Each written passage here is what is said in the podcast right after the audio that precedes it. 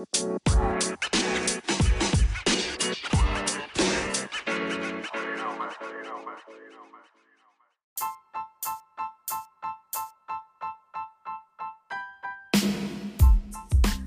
everybody, welcome to episode 19 of Junior Golf Keys. I'm your host, Matt, and uh, Happy New Year. This is the first episode of 2020. Um, if you're listening to this, it is January 2nd um, when this podcast is being posted. And um, really excited to kick off the new year uh, with our guest this week. I have the head coach uh, for University of Southern California, Chris Zambri. Um, Chris is in his 14th season at USC, uh, where he was a player uh, from 1989 to 93. Um, he spent some time on the Nationwide Tour, uh, which is now the Korn Ferry Tour. Uh, spent about six years playing there. Um, has done some teaching as well. Um, has had a heck of a track record at USC. I'm just going to throw out a couple highlights because um, there's a lot of things to talk about. But in his time at USC, or since 2006, um, Chris's teams have won 32 tournaments, um, 30 individuals uh, from their team have won titles since 2006. They've won three Pac 12 titles, three regional titles. Uh, this past year, 2019. Uh, has, they have won three tournaments, and that marks the fifth straight year uh, with at least two wins uh, that the USC Trojans have had uh, for the men's golf team. And 12 out of the last 13 years, uh, they have made the NCAA National Championship Tournament. So, um, Chris and I had a really awesome talk a few weeks ago. Um, like I said, this episode's coming out as the first episode to kick off the new year. I hope you guys had a great 2019.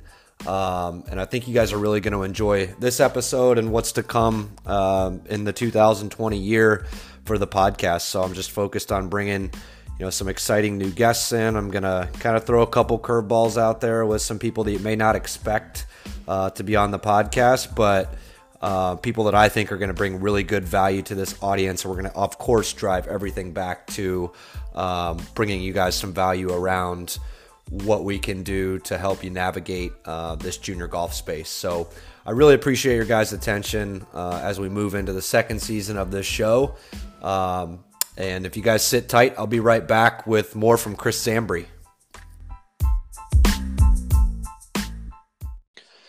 All right, everybody, welcome back to episode 20 of Junior Golf Keys. I really appreciate you joining us this week. Uh, I've got a great guest in Chris Zambri, who is the head coach at USC, University of Southern California, uh, who's been there for going into his 14th year um, at USC, played at USC as well.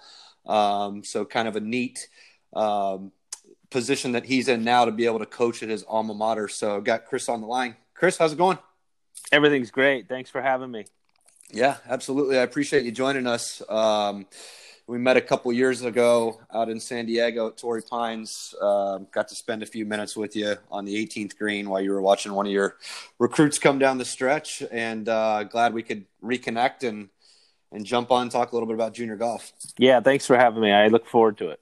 Yeah, good deal. So we were talking a little bit earlier about you know just the the basis of this show, and I was explaining that you know I really wanted to build a platform where parents and players and even some coaches out there uh, can have a resource and and learn some things about the junior golf space. So um, obviously, college golf is something that's a huge focus on the radar for young junior players. So I want to get into that. But could you kind of start off and just give us a little intro and uh, who you are, how you got introduced to the game of golf, and what's led you to where you are now?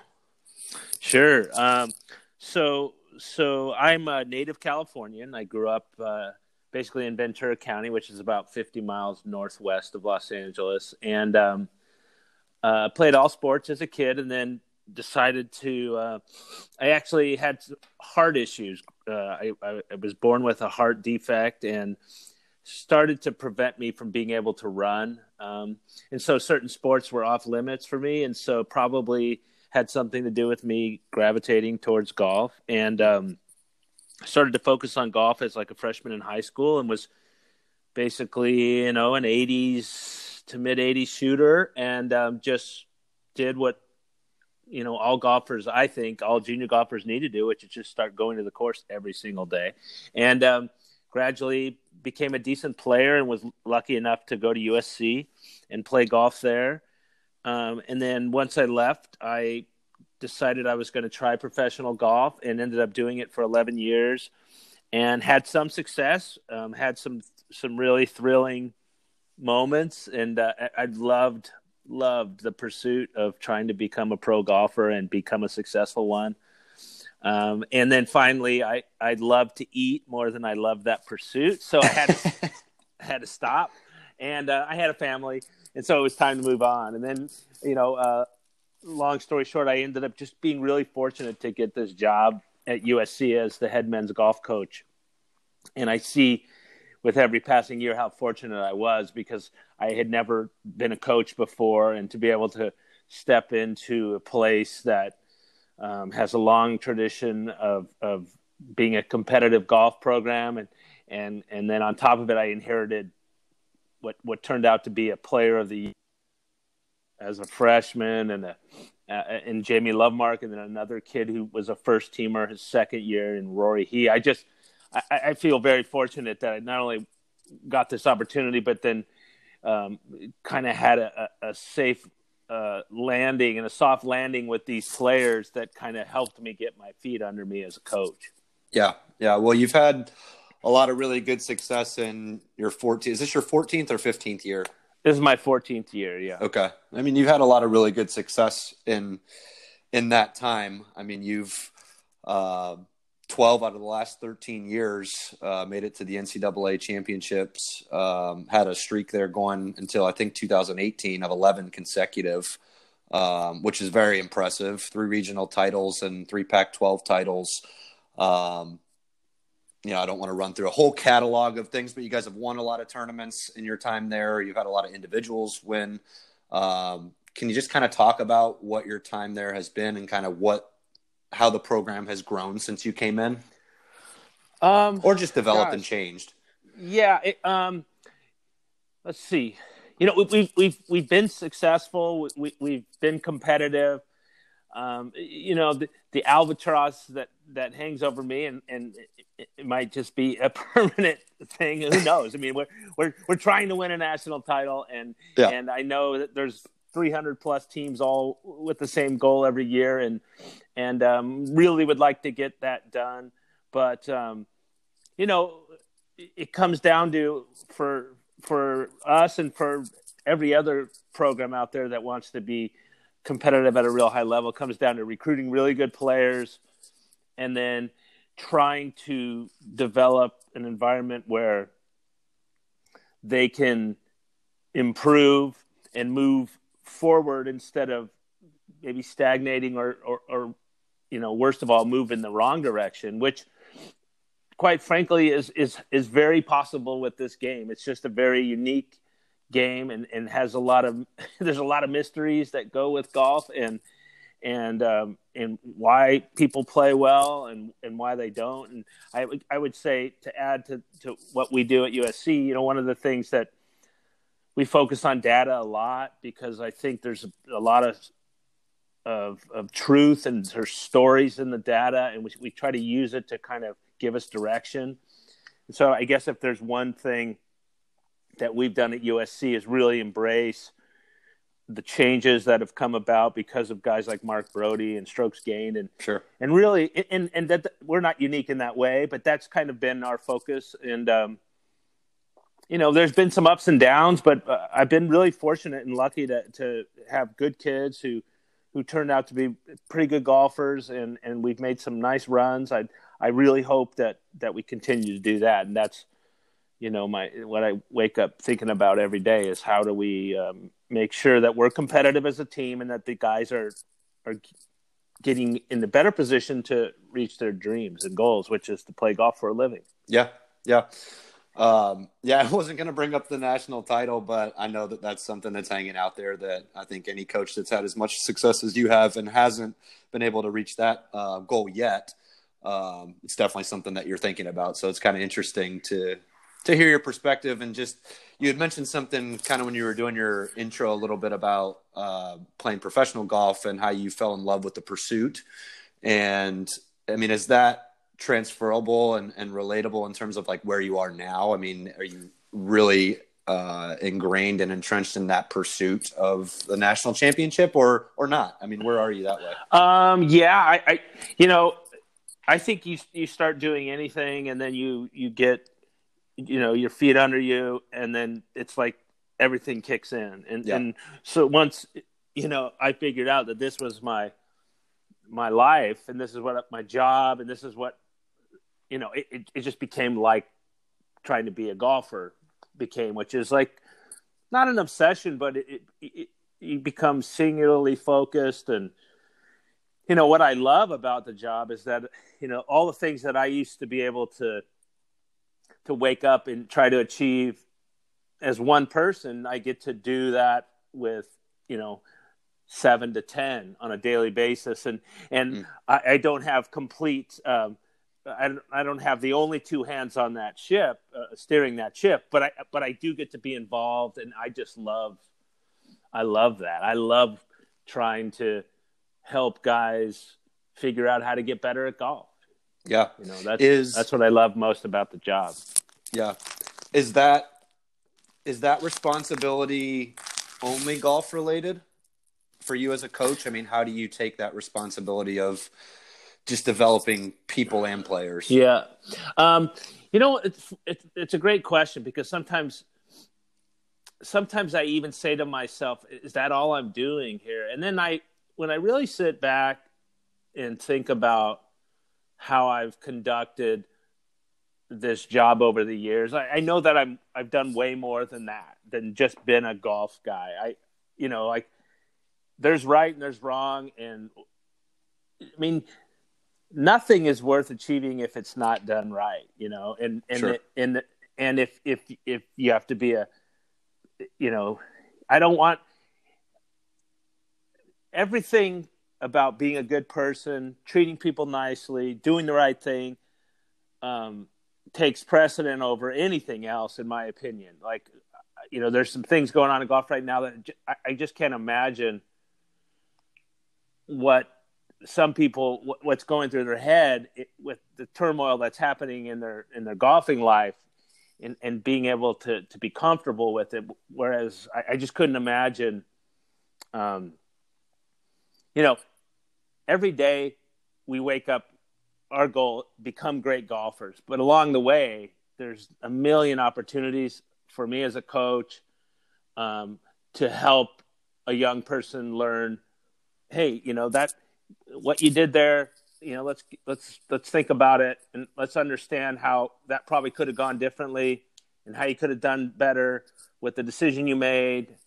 And and so that's a, like an everyday every moment part of the job is is yeah. guiding you know whether whether it's something simple as you know being in an airport and being too loud and just say hey guys we're not the only ones in here. Um, to to far bigger things than that. But i think that's just part of you know the fact that i'm an adult and and, and getting up there in age and that's part of the duties is to help them become better yeah people yeah. Can you go into some of the specifics of what you're alluding to in terms of, you know, just some of the things that are going out on out there, um, just to try to bring well, some value I, I, to some of just, the young players?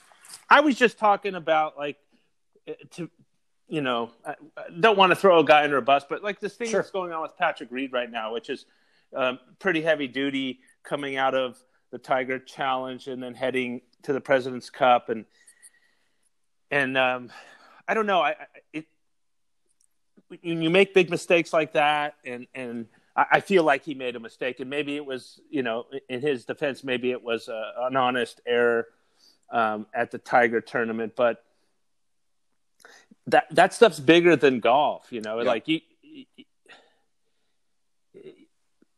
you know, it, we're kind of become a country of second chances and third chances and fourth chances, but in the end, you know your your reputation is more important than than anything really that you in my opinion it, it, would be maybe i'm too sensitive or something but i just think that you want to be known if you want to achieve greatness but you want to achieve it in a way that you can hold your head high you know for sure. forever and and and you know i i, I don't think you can lose sight of of these things just because maybe you're being you you you've become successful at something and you're you're winning versus losing and uh, you know that that doesn't take um, precedent over doing the right thing always mm.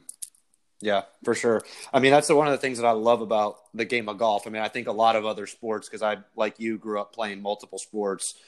Um, other sports can teach you a lot of different things, but I personally believe, uh, you may feel similarly, that the game of golf is draws so many parallels to the game of life, and you know, from a uh, you know being able to have the opportunity to call penalties on yourself, um, you know, just to, the game of honor, um, you know, some of the attributes that you can build through the game um, just as an individual um, that all revolve a lot around character. I mean, take out the you know hard work and dedication and preparation and all those things, but just character building moments. Uh, I think there's a lot of those that we can take away from the game of golf.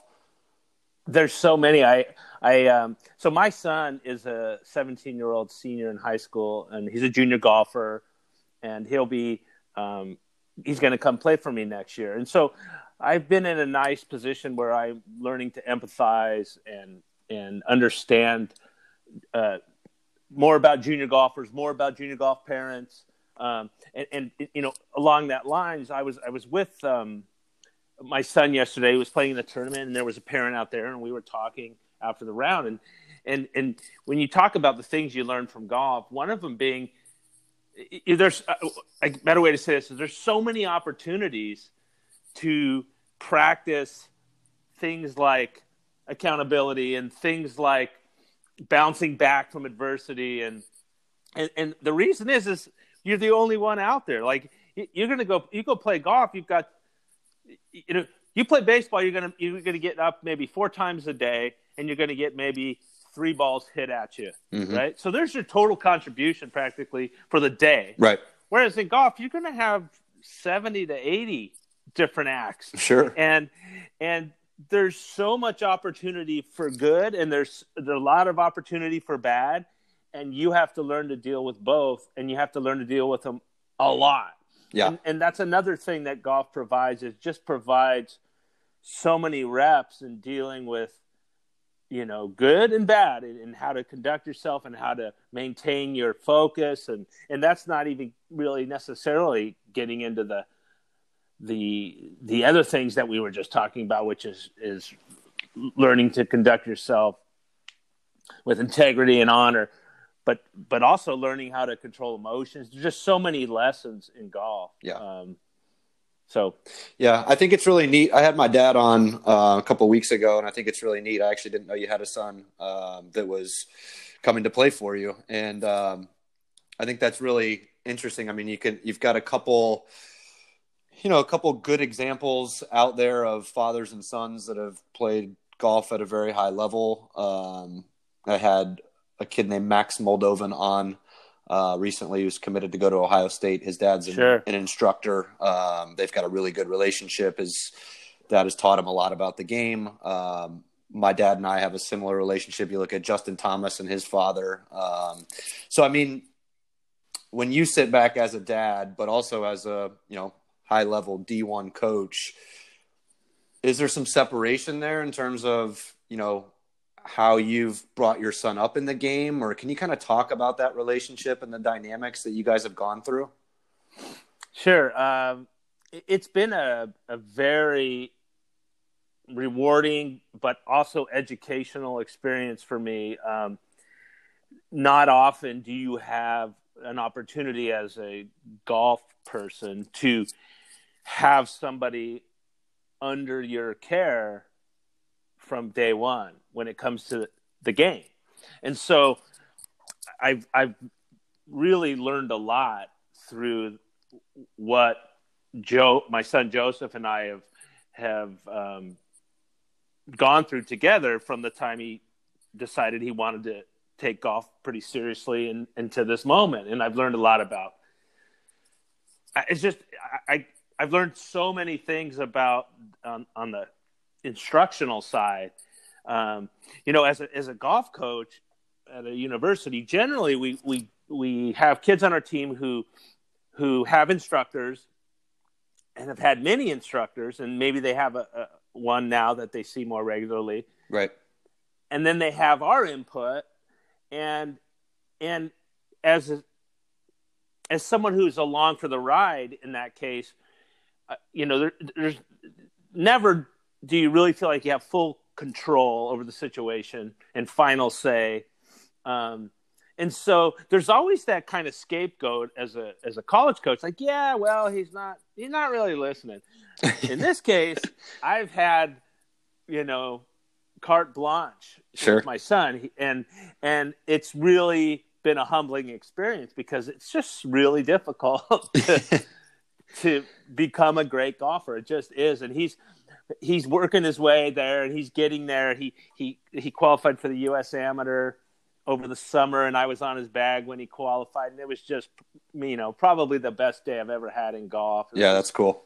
magical day and 36 holes, and then we ended up going to Pinehurst, and he did okay. He struggled in spots and played decently in others, and um, but it's just been a. Re- I mean, other than the rewarding experiences that come with being able to spend time with your kid and and and actually enjoying each other's company and, and sharing a passion, which have been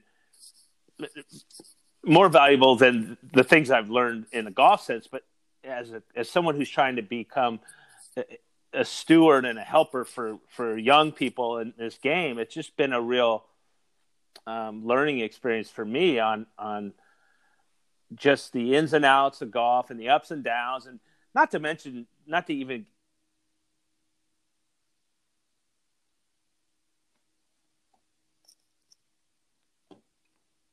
Sorry, well, I just got a I just got an Amber Alert. Um, so oh, did you? Yeah.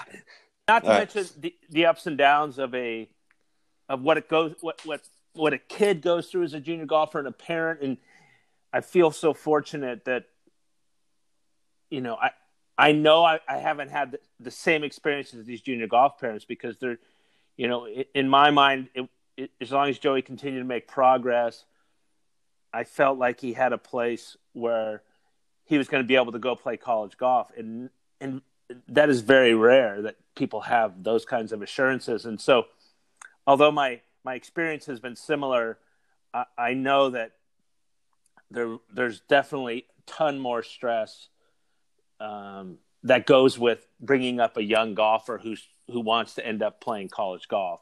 Yeah, um, and that's the part that I I I don't want to lose sight of and, and don't want to overlook because I can imagine how stressful that could be. Yeah, for sure. Yeah, I, I, um, I mean, I will give you a quick example. Uh, um, Joey was applying to come to USC, and he he had to be approved to to to be admitted as an athlete, and um, and this is probably a very very familiar story to some parents, but you know his his ranking inexplicably went the wrong way um, towards the end of the summer, and he was actually playing some really good golf, but it went from you know around 20th in the state to like 40th in the state, and and um, and so I decided to, to write a an email to the guy who runs Junior Golf Scoreboard, Mac Thayer, and, yeah. and say, "Hey, Mac, you know, just asking." Da, da, da. And he's and he, you know, jokingly replied, oh boy, another parent trying to, you know, he was, I've known Mac for a while, but it, but I did, I had generally like, what happened here? Because he seemed like, um, he was moving in the right direction and right and, and, you know mac had to explain the rankings to me but so i can um, you know and that's just a small story about what a junior golfer and his parents must be going through from the time they become a freshman or eighth grader all the way up until the time they sign a letter of intent or commit to a school. And so, you know, your podcast is a valuable one because it is a, a, a very fun and enjoyable process on one hand, but it can also be a source of some stress. Yeah. Yeah, so let's unpack this a little bit. So I'm really interested in a couple things that you said. Um, and I want to really bring some value to some parents that are out there. So, I mean, you know, you're talking about your experience and you've played golf at a high level, you're coaching at a high level, you've got a lot of really good experience in golf um, as a professional. And there are a lot of parents out there that don't, but they want, you know, they have kids that are really good players and or they're you know have potential to be really good players you know can you help those parents understand a little bit about what is their role as a parent um, and just trying to help create opportunity for their kid to reach their potential because you said something that I think is super important and I want to point it out when you were talking about your son when you realized that he made the decision that he wanted to start taking it seriously. And I think that that's a really important piece of probably what's helped with your guys' relationship is him making that decision. And I think, um, or I don't think I know, I've seen some situations, unfortunately, where the player isn't always making that decision. And so, can you just give some parents some thoughts around how they can be a good support system and a tool um, to help create opportunity for their young players? Sure, um, that's a great question. Um, you know, didn't know I would be going down this road. Wasn't on the tip of my tongue, but I certainly, yeah, I have a piece of advice in that case, which is if your kid doesn't want to do this, and and if given the choice on a daily basis to go or not go to the course. Any way that they would continuously choose not to go, then it, golf is going to be a tough road for this kid. Yeah. Because they got to want it so badly, and, and they got to want it in a way that if you never asked them as a parent or never brought up going to the course, they've got to make the decision that that's something that they love and and just have an incredible desire to do. Now, now there's always the thought that maybe maybe uh, maybe the child or your child doesn't understand the level of commitment required to become great. Like maybe they want to become great. So there's two different things, I guess, when you think about it. Maybe yeah. they want to become great, um, and they decide they're going to go to the course all the time. Or maybe they want to become great and they think they can go to the course a couple days a week and they will. And so right. as as a parent maybe you think of it this way which is your job is to teach them they, they have to understand what is required. If and you know these are the things i talk about when i when i do a camp.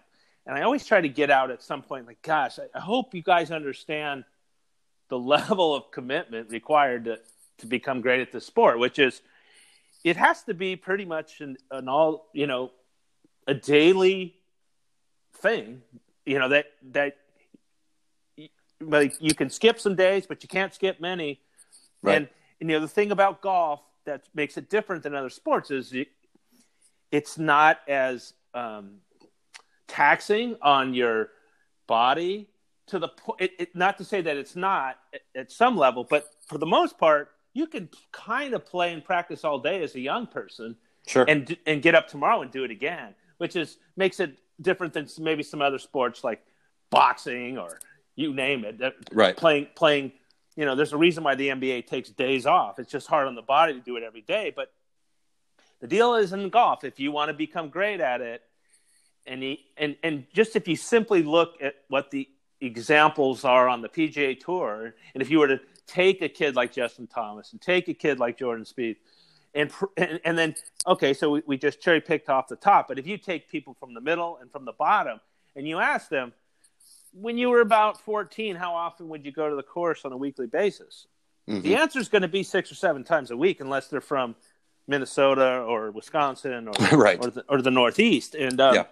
and so so I, I, I understand what your question is, but I do think as a parent, your job is to make sure your your your son or daughter understands that if you really want to be great, and and you know the definition of great. Let's say the definition of great is you're going to go play Division One golf, um, and and you want to compete and and be an all American and then maybe go on to play professional golf, I think your your job as a parent is to make sure that it's clear that that's the requirement.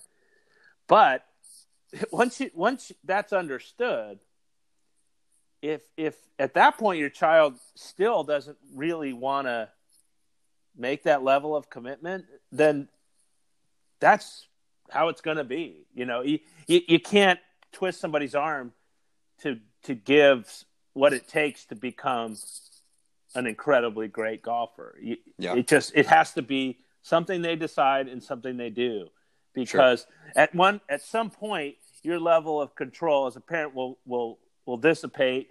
Your, your kid will end up going off to college, and then it's up to them. And and if if you've had to twist their arm in order to go hone their skills on a daily basis for four years or five or six years, um, eventually that when they're not motivated, you know, intrinsically and on their own, they're going to stop working. You know, yeah. and so so I, I I hear your question.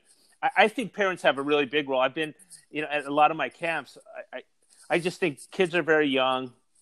Um, I think you know when you're talking about not just motivating to, to get them to the course or or making sure they understand the importance of practicing a lot, um, but also you know really being um, a great source of of information and and then where do you get the information? You get it from diving in as a parent and trying to understand okay who's the best teacher in town? Who's the best teacher in the state and and and even that requires a, another higher level of research because sometimes those rankings aren't all they're cracked up to be and so sure. really doing your job to to help put your child in a position to continue to improve um, and that, that takes even if you're not a golfer, there, there's certain things that you can do to to help in the process of guiding your child in their pursuit of becoming great. Yeah. So what if we flip it a little bit and say like now we were just talking to parents, right? Keeping the same sort of stuff in mind and from a parent's point of view, what advice do you have for players kind of uh, about the same topic like you know how do they express you know what their desires are to their parents you know how do they show them that you know this is what i want to do and um, or I, I need more information about what it takes you know to to get to the next level is there anything that you can point out for young players that are listening that's a great question because uh, in the end you know, there's an old saying, you don't know what you don't know. and so right. it's, um, it, it, it, just, you know, your question brings up a, a, a point that's worth saying, which is, yeah, man, the stars, they really kind of have to align for a young person to go from starting in a sport to getting on the PGA Tour, and, and a lot of it comes from being fortunate enough to to be surrounded by people who not only support you but are you know financially and emotionally but are also there to provide guidance and help and push you in the right direction. And and um, whether it be your folks or a pro at the local course you know so many things have to go right for someone to to go from that that first time hitting golf balls to, to ending up on the PGA Tour, and some of it is is kind of luck. Like there, you know, in answer to your question, I just don't know of a of a you know other than you want to be a pro, you want to become great. I would what I would do is I would try to find as many articles and books about you know, written by golf professionals or I- interviews of golf pros or, or, interviews of junior golfers and college golfers, and and just to try to get an insight into what their process was. You know, if you're listening to this, I would say you better be going to the course every day, and you better spend as much time there as possible. And hopefully, my my next bit of advice would be: hopefully, you'll spend it on, around the greens and on the greens because I think it's a place that you can develop without incredible um, teaching. Like I, I think there's parts of yeah. the game that really require a trained eye, and sure, and to spend hours and hours beating balls without a trained eye around to help you with the feedback. Um, I think can can at, times be um, maybe not time well spent. Whereas I do think that time around the greens and on the greens, you know, the feedback is a little more obvious. Like, hey, I hit that one too hard. Hey, I, I didn't hit it hard enough. Um, hey, that went a little too far left. And the, you know, there's a lot that goes with hitting a ball really well, uh, you know, on a driving range or off the tee that requires some really good help or, or a lot of luck. Whereas, man, if you spend a lot of time around the greens and on the greens, you, you probably will progress um, continuously, even if you're not necessarily in this perfect environment where you're getting unbelievable instruction. Um, so yeah. I guess that would be. I, I don't know of another way other than, you know, you got to dive in. Hopefully, your parents will dive in with you, and you, you'll do the necessary research and and and quest uh, you know go on a quest to, to understand what has made these these pros great what's made these young people great. You know you're going to find a, a, pretty similar story. They go to the course a lot. They probably have you know whether it be lucky or not lucky they probably have someone in their life an instructor who's who's been helpful um and, and you know they're committed. And and you know yeah. the, the, definition of commitment in my mind is probably playing golf almost every day or practicing. And that's it's a huge commitment but that's what people are doing. That's what that's what your your competitors and the people that you're going to be um, vying for these spots that's what they're doing. And so if you want to be part of that mix then you got to give that you got to give up some some of your life for it yep yep certainly uh sacrifice to reaping a reward at a high level, yep. right? Um, yeah, it's something that I've talked a lot about on this show with some of the different guests because I've had some high level junior players on here. I've had some college players. I've had some other college coaches. Um, I love that you point out, you know, the work around the greens because, um, you know, I agree. I think it's just a place where you can, you know, develop with little professional instruction, right? Um, you can, you know, you can sit there with 10 balls and figure out how to, you know, hit a chip shot with every club in your bag and get creative. And, you know, those types of things are create some different shots around the greens that are going to help you out on the course um, on those days where your ball striking isn't in a great place. Yeah. And let's face um, it, no then, one's going to hit every green. It never has happened on, on a, a consistent basis. It never will. For sure. Even if you're great, yep. you're going to, even if you're maybe the best ever, you're probably going to chip five or six times around, including the work you do around par fives after your second shot. And so it's unavoidable right. that this is going to be part of your game. Yeah. I mean, I had a player tell me one time, really good player.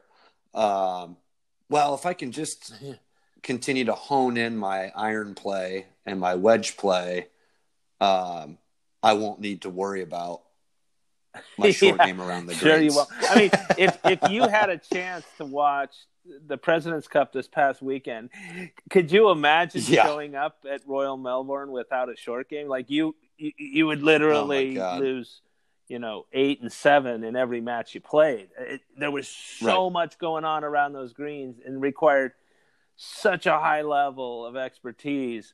Um, and you know, I, I look at guys like Justin Thomas. And if you just watch him play, like, okay, he hits it hard and high, and some of that is hard to teach, but all the other stuff that so like the way he played the first hole, it seemed like all week he kept having a two footer for birdie after a really nasty, tough pitch shot. And yeah, without that part of the game, and and that's the part that you you're not going to be able to develop it by getting a, a quick tip out of a, a, magazine or like those things just come with time spent.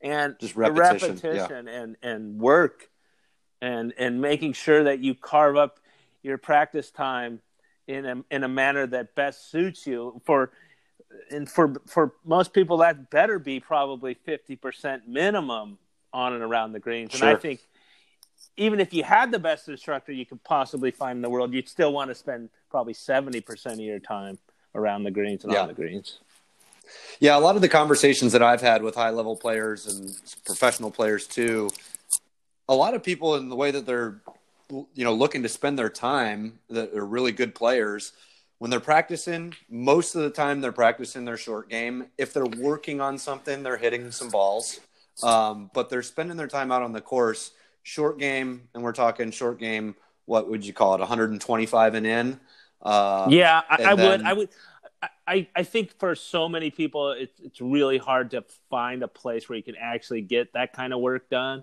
And so when I think of it, Mhm. I think of you know like find a good chipping green and a good putting green. yeah Um, if you're if you're really fortunate and there's a, a simulator or a place where you can hit your own balls or or you you know it, it's hard to to get into that and it's it's it's it's not super critical to be great from 65 yards or because you just won't Yeah. y- you can plan ahead and not run into that shot but but it's helpful and and and it's, Sure. it's just as a young person gosh it's so hard to find places where you can get that kind of work done um Yeah. but but i would agree ideally it would be from 125 and in because now you're dealing with shots that aren't full and there's Yeah. nuance and there's you know there might be three ways you want to hit a a 92 yard shot. You know let's say your full l goes 92 but clearly it's going to spin a lot when it hits the green. And so you probably better have another shot that goes that far that doesn't spin you know and that just hmm it, it, it takes a lot of work. And and and so many of these great i mean it's just you can't be great now like truly great without having put in that work. Yeah. What are some creative things that you do with your team? Like when you guys are out there team practice and you're playing. I mean, are there any we uh, so creative games that you simulate? So one thing I, you know, the, the one thing I love more than anything, you know, if you're going to practice your chipping, um, is to just get involved in chipping contests with people as much as possible. You know, we we play a game where um, we just have if there's four guys, we play to fifty.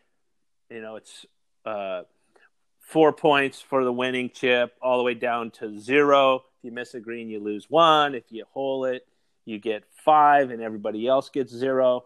And and I just think it's a great, fun way to get work done and to keep it, you know, to keep your practice as varied as possible. Um, you know, letting the the winner of the of the round choose the next chip. Um, I, you know, one big piece of advice would be to, I would, I always suggest chipping with one ball, um, and just chip it and chase it and go get it and chip it and chase it again. And I think there's value in having to chase down your your dumpy shots and and and having to take ownership of them rather than just dragging another ball over. And not to mention, you know, one thing I it, it hit me as a young player once. I remember hitting, you know, like 300 chips from the same spot over and over and over and over, and then going on the course and having a chip shot like on the first hole and feeling like I hadn't done any practice at all because I, it, Right. it, it was it wasn't the it same wasn't shot. the same shot. The process of Yeah. analyzing, deciding what shot to hit, you know, executing it, like that's part of the practice, not the the just the technique, but it's the, it's it's everything that goes with it, the judging and the executing and the feedback. And and I think when you get too many balls involved, you're you start going through the motions a little bit and you're not going through the whole process. Um, in, in response to some of the creative things that we do we we have um, and this you know again requires a certain environment. In our case we we on campus we have a football field that we've used um, our practice field where we hit off mats and we have about 200 yards of, of ground to work with and so we developed these things we call random 20s, which I know now that, you know, part of um, like uh, some Trackman simulator, um, they, they call them combines. They even have something, I Right. think that's exactly called that. But we've been doing these random 20s for like 11 years now, and, and we've broken them up into different parts. But in reference to short game, or, or, that that distance you talked about from about 120 and in or 110 and in, you know, we have mm-hmm. something called the small random 20, which is it's 20 shots from 50 to 90 yards, where the the player is hitting, and then the, the proctor or the person um, who's grading the test, if it's done outside, is actually the target, and so they'll be out on the field okay.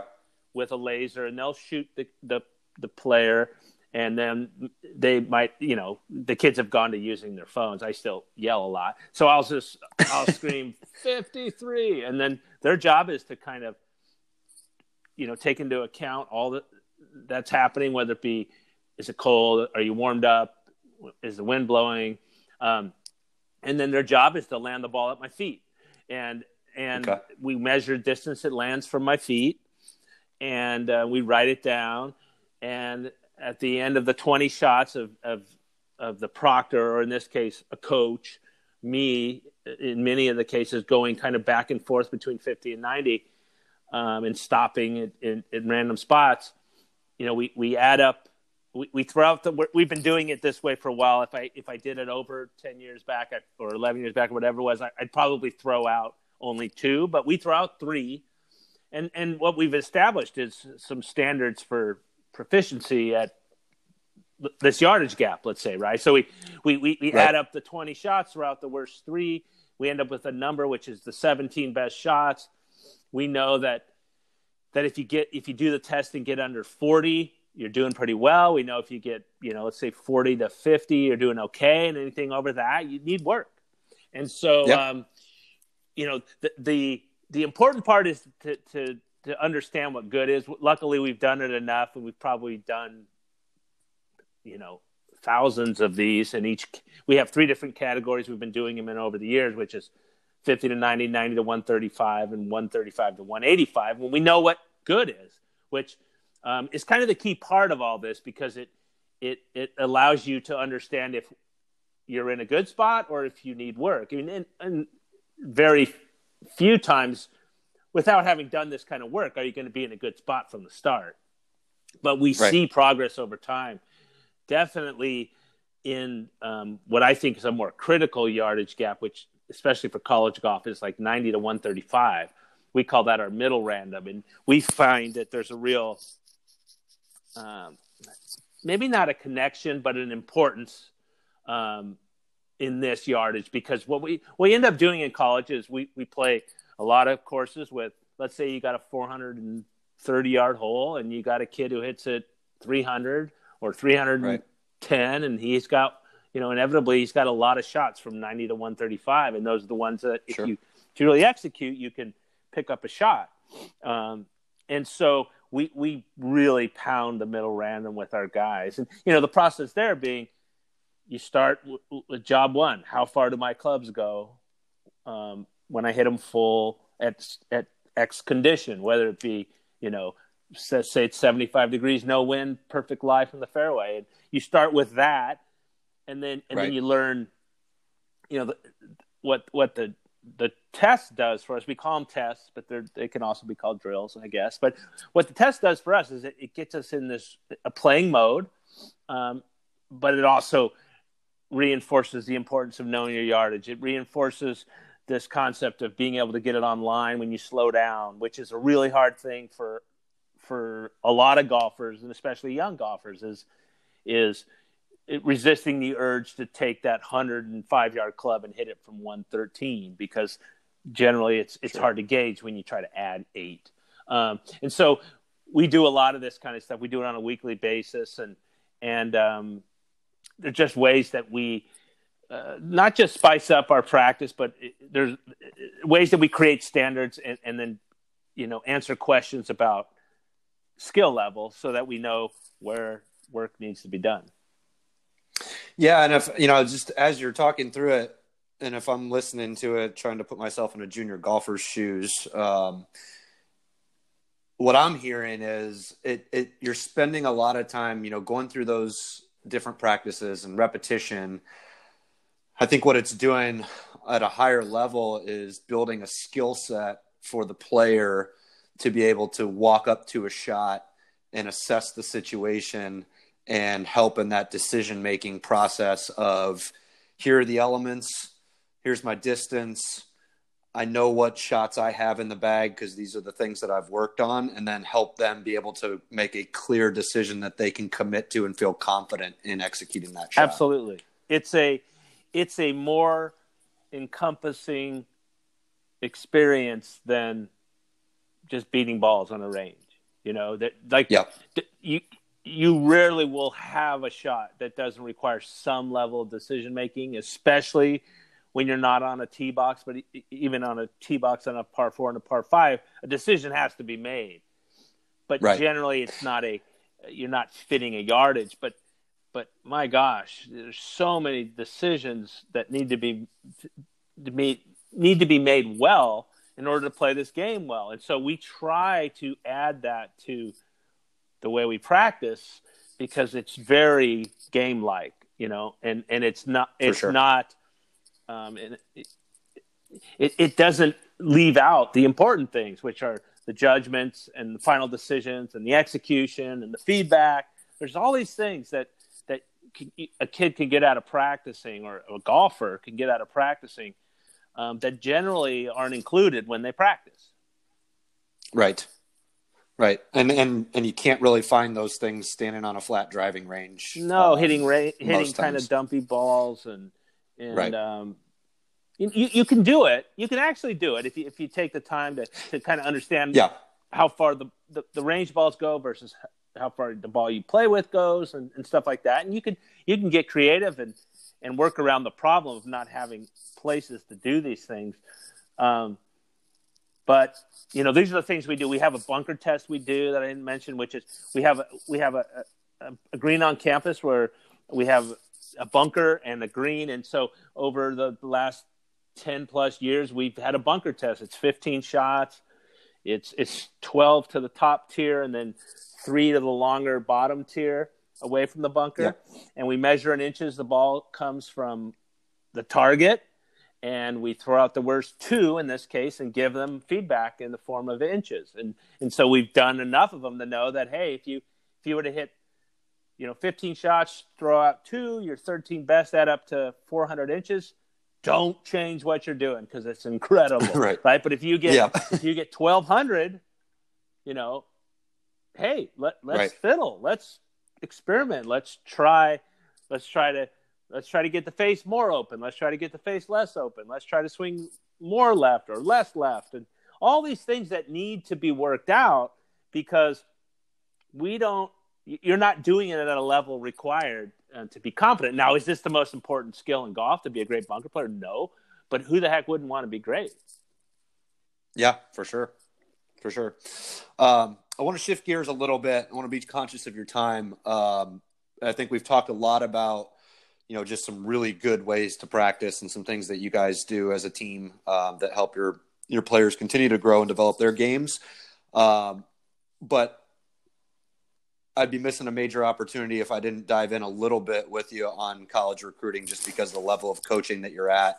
Um, and I want to be very specific, because we could talk recruiting for a long time, right? But um, I want to know specifically for this audience, what kinds of things are you paying attention to when you're out there watching players that you're looking at potentially recruiting? Um, okay, so so if if if only referencing what I'm looking at when I'm watching versus what am I looking for in general, um, I'll tell you when we're on the when we're at the course watching a kid play, and this is important stuff for a junior to know because we take note.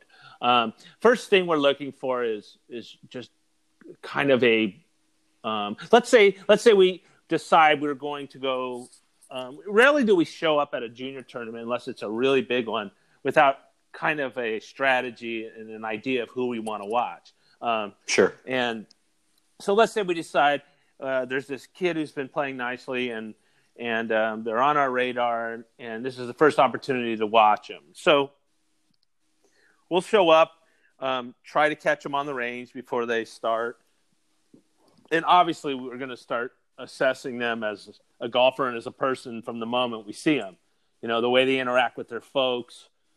Um, you know, ideally, you know, one thing we know, you know, starting from the top, one thing we general rule we find is that the way that a child treats their folks will be the way they treat their coach inside of six months of showing up at a, at a, at a university. Okay, and so that's one thing we want to be aware of um, and, and pay mind to is because that's how we're going to end up being treated eventually. Mm-hmm. And so we want I want to see how much are they doing, you know, and taking ownership of themselves at the tournament. Are you know, are they preparing their bag before the round? Are they?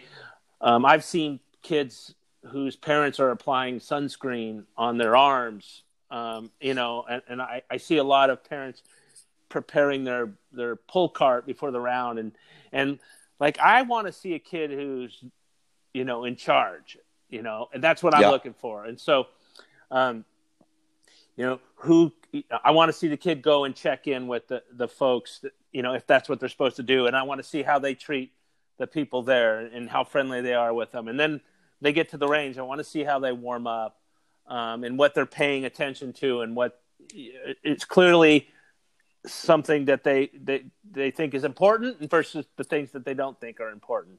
I want to see if yeah. they're they're doing a bunch of positional drills versus just warming up and and there might be a time and a place for the positional drills but maybe not right before they tee off and and and maybe some of it's okay but not a ton of it and so you start to get a feel for the way they look at the game and, and you do right. this by kind of observing that the way that they warm up um, you know first thing you know whether this is it's not necessarily a good thing for everyone but yeah i want to see talent wise, where are they? You know, what kind of what's the the ceiling for this kid? You know, if if clearly in golf now we know that that length is you know length translates to strokes right the longer sure. you hit it the easier the game is and so um, we want to try to get a feel for the kind of speed they have um, and we're kind of suckers for that i'll admit um, but it does have um, a bearing and an impact on on what this player might be able to achieve. And and there's certain maybe there's certain lower thresholds, and once that's met, then we're satisfied. Um, but if you can't meet the lowest threshold, then that in in our mind, some of our minds, that might be something that we take note of, right? Because yeah. it's hard to play this game 40 yards behind everybody. It just makes golf really really difficult um, and sure. so that's the those are the kind of things we're trying to assess and then when they play things that i really look for is how they react to um, good and bad situations um, you know and that to me is is not necessarily giving me clues as to I mean, it's giving me clues as to what kind of person they are, but it's it's giving me clues to what kind of competitor they are um, and, and mm-hmm. what kind of skill level they have on the mental side, right? And if I see uh, a kid with poise and and and someone who showing an ability to deal with adversity better, um, I, am not necessarily making character judgments, and, and one is good, one is bad, but I am making mental skill judgments at that point. You know what what the game is gonna it's gonna tweak you, you know, emotionally and and and if you're someone who is reacting and reacting in a big way to both good and bad, you're in for a long day probably. And and not only that is you, are probably um, you're to me it's it's showing a, a lack of mental skill, which generally leads to the inability to play under pressure to finish out rounds, to finish out tournaments, and so those are the kind of things that we're looking for. You know, not to, not yeah. to mention other clues that we're looking for is you know we get a kid who starts with you know starts around like gangbusters and, and, and how they handle that. You know, so much can be learned from us just looking at a scorecard, let alone watching it as it unfolds. But you see, you know, in our job, we're looking at you know, is the guy shooting a lot of those 34 40s, 33 39s. Um, mm.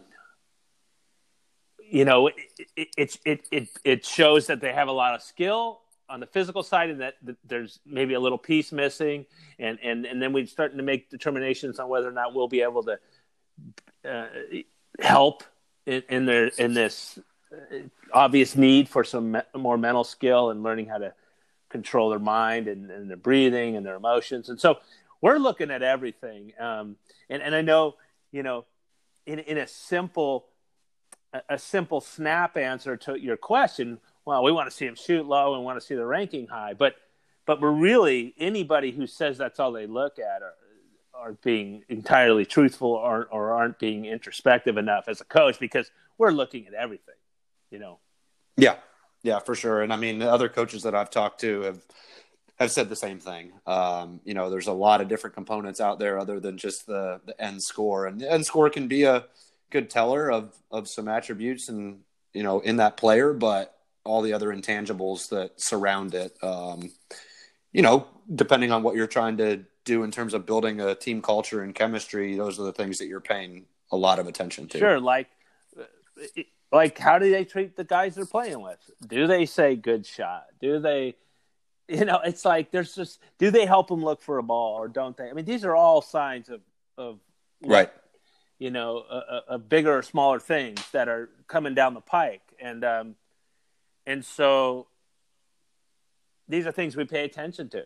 You know, I mean, yeah. We, uh, you know, we don't always. We, well, we rarely get you know the pick of the litter. You know, we're we're sure there's time constraints and there's competition and and but in the end you know and, and you know one thing i'll stress and, and and i don't want to go back too deep into just the physical side but one thing that i would hope a parent you know one thing i, I think is important that a parent and a, and a junior golfer understand is that you really have to if the, if they want to assess whether or not they're the right kid for a certain program.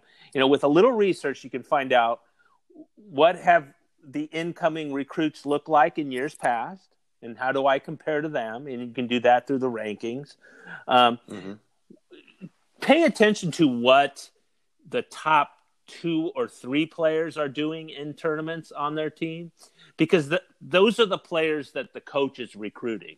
You know that that's the, right. the level of golf that we're. I'm not looking for another seventh man when I when I go out yeah. and recruit every year. And, and and I think a lot of times what happens is is you get on. You know, I can see this happening where the parent and the child gets online. They they look at the roster. They look at the scoring averages. They they're like, hey, look at this guy. He's averaging seventy four point three. I'm averaging seventy three. I'm good enough to right. play at Wake Forest. And um, yeah, but the, yeah. the fact of the matter is, is we're not looking for. That's not what we're looking for. We're looking for those top two or three. And so compare yourself to them when you want to see if there's a fit. And I, I, think a lot of young people and their folks could spend their time more wisely by being more discerning with what programs they put in their crosshairs for where they want to end up. Um, yeah. I mean, some of the emails I get are, are really off base when it comes to what we're looking for, you know? Yeah. Yeah.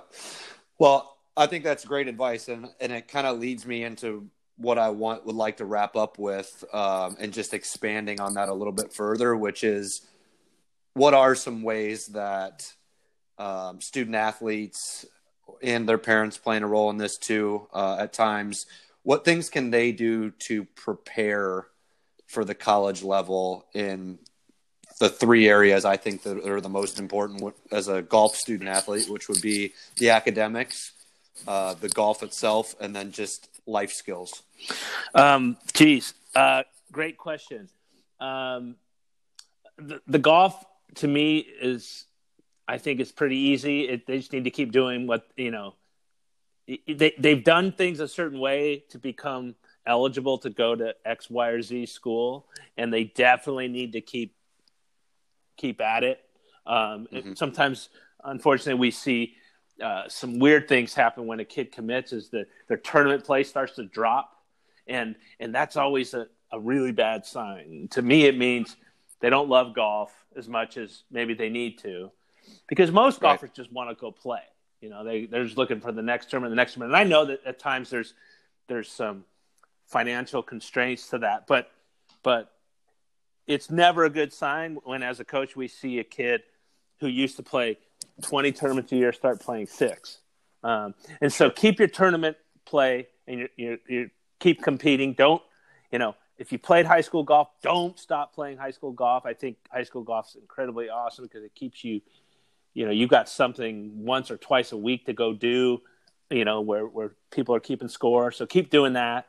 Um, on the school side, that's a, um, it's an interesting one. Some kids come fully prepared, and some kids come not prepared at all. And a lot of that, you know, falls in the hands of two things: is is where they went to high school, and then their folks. And so, hopefully, you're in a situation where your high school is is is keeping you accountable, um, because in college you will be. Um, it, one of the things I've seen with my own children is high school has turned into this place where there's a lot of like there's a lot of like retaking of tests there's a lot of opportunities for extra credit there's it's like really hmm. hard to fail and, and, and yeah. to even get a c let alone right. a b um, uh, or let alone a d i should say and so one thing i would i would stress is to understand that in college like uh, one thing i've seen unfortunately is some kids come in ill prepared and they don't really get it sometimes until the second semester of their first year that it it requires you know daily time and effort. And it's not in, in high school there's this there's this track that you can follow which is you know tests are only usually a week or two apart and and you can kind of maybe some kids might think it's okay to cruise for the first week and a half and then they they they do some cramming on a Thursday night for a Friday test, and they do okay. The problem yeah. with that is that they take that same methodology and apply it to, to college, but the tests in college are generally about four to six weeks apart. And so they, they, they take a similar strategy and then they, they try to cram four to six weeks into a day or two, and they end up falling up way short. And so right. I would just emphasize that um, you know, two things that teachers in college generally aren't going to let you retake anything and aren't going to offer any extra credit, and that um, you have to keep up. You have to keep up. Um, and keeping up, you know, one of the things I hear a lot from our kids is if you just go to class, and that's another really interesting thing about college that's different than high school is is right. that you in college you a lot of times you don't have to um, it, it, in smaller schools or smaller classes, um, they'll take attendance, and you better show up when they do. But there's some that don't. Um, but you're really missing an opportunity if you're if you're skipping out on a lecture um, because you're that's just like studying for an hour or an hour and 20 minutes. Um, and right. so keep up. You know, the big thing I would say is keep up and understand that that um, you know the, the, the, empathy level from instructors goes way down compared to high school you know and they're not going to find a way for you to retake the test for half credit or whatever there's just no none of that that goes on in college and then as far as life skills go that's just stuff you learn as you go hopefully you've you've been you know uh, exposed to things like maybe being involved in making plans for you know and we don't see it in every case for sure. A lot of times the kids are really well taken care of by their parents um, when it comes to signing up for tournaments, making plans to go to the tournament, where they're going to stay, and and you know all the way down to doing their laundry. And and and once you get to school, a lot of that goes out the window. And so, right. Um, so much of that is the training that they've gotten as a young person from their family environment, and and um, you know that I would just be ready. I'd be ready once you hit the ground at college that things are going to change, especially if you've you've grown up in an environment where a lot of of, of the everyday minutia gets covered by your parents. You know, one a way that happens a lot is that you, you see that the applications are being done by their folks, and and like a lot of the communication between myself and the family is is going through myself and and the and the parents and not me and the kids. And yeah. you start to recognize that this kid is going to need a little extra prodding when it comes to conquering tasks and taking care of business. And and and I would I would try to understand as a young person that when you get to college that's a big part of it you know. Stressing just simply having a to-do list would be an incredible step in the right direction you know. Yeah. So yeah. it's a big step. I i uh, most kids are wildly successful and and others need a little more time to hit the ground running but it's such a great time in somebody's young life and it's such a cool opportunity. And um and way above and beyond the golf it's a it's a chance to to really expand and and to grow yeah yeah for sure well um, i really appreciate you taking time to to chat with us i mean we could keep going i'm sure because there's just so much to to unpack, um, you know, for this audience. But you know, I think we did a pretty good job of giving some good information around preparation and uh, both golf and just life and and academics. Um, and I appreciate your time. Yeah, Matt. Thanks so much for having me. I hope something I said has helped somebody. Yeah, absolutely. Well, I know it has, um, and everybody will pull a little bit away from it in their own way. Um, but yeah, thanks for your time and and uh, look forward to talking to you soon. Awesome. Good luck. All right. Thanks, Chris. Bye.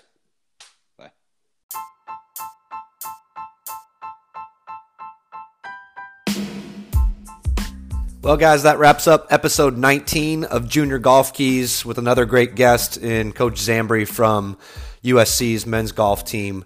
I uh, hope you guys were able to pull away some valuable information. I think it was a unique chat that I got to have with Chris. I actually found out while we were discussing, as you heard, uh, that he's got a son that's going to be going to play for him. And, you know, I thought that was a pretty neat dynamic to bring into the conversation, uh, along with all the other stuff that we talked about. So, um, if you guys took away any value from this show, please share it. Please leave a review. Also, make sure that you subscribe so you don't miss out on some of the exciting guests that we have lined up. Um, like I said uh, before we kicked off the show today, I'm just really excited about 2020 and where this show is going to go. I've got um, some exciting guests that are coming. Uh, like I said, a couple curveballs uh, that'll come at you, but all in all, uh, geared towards bringing you guys some good value around navigating the junior golf world. And um, I hope you enjoy it. So I appreciate you tuning in and uh, hope you join me next week for another episode of Junior Golf Keys.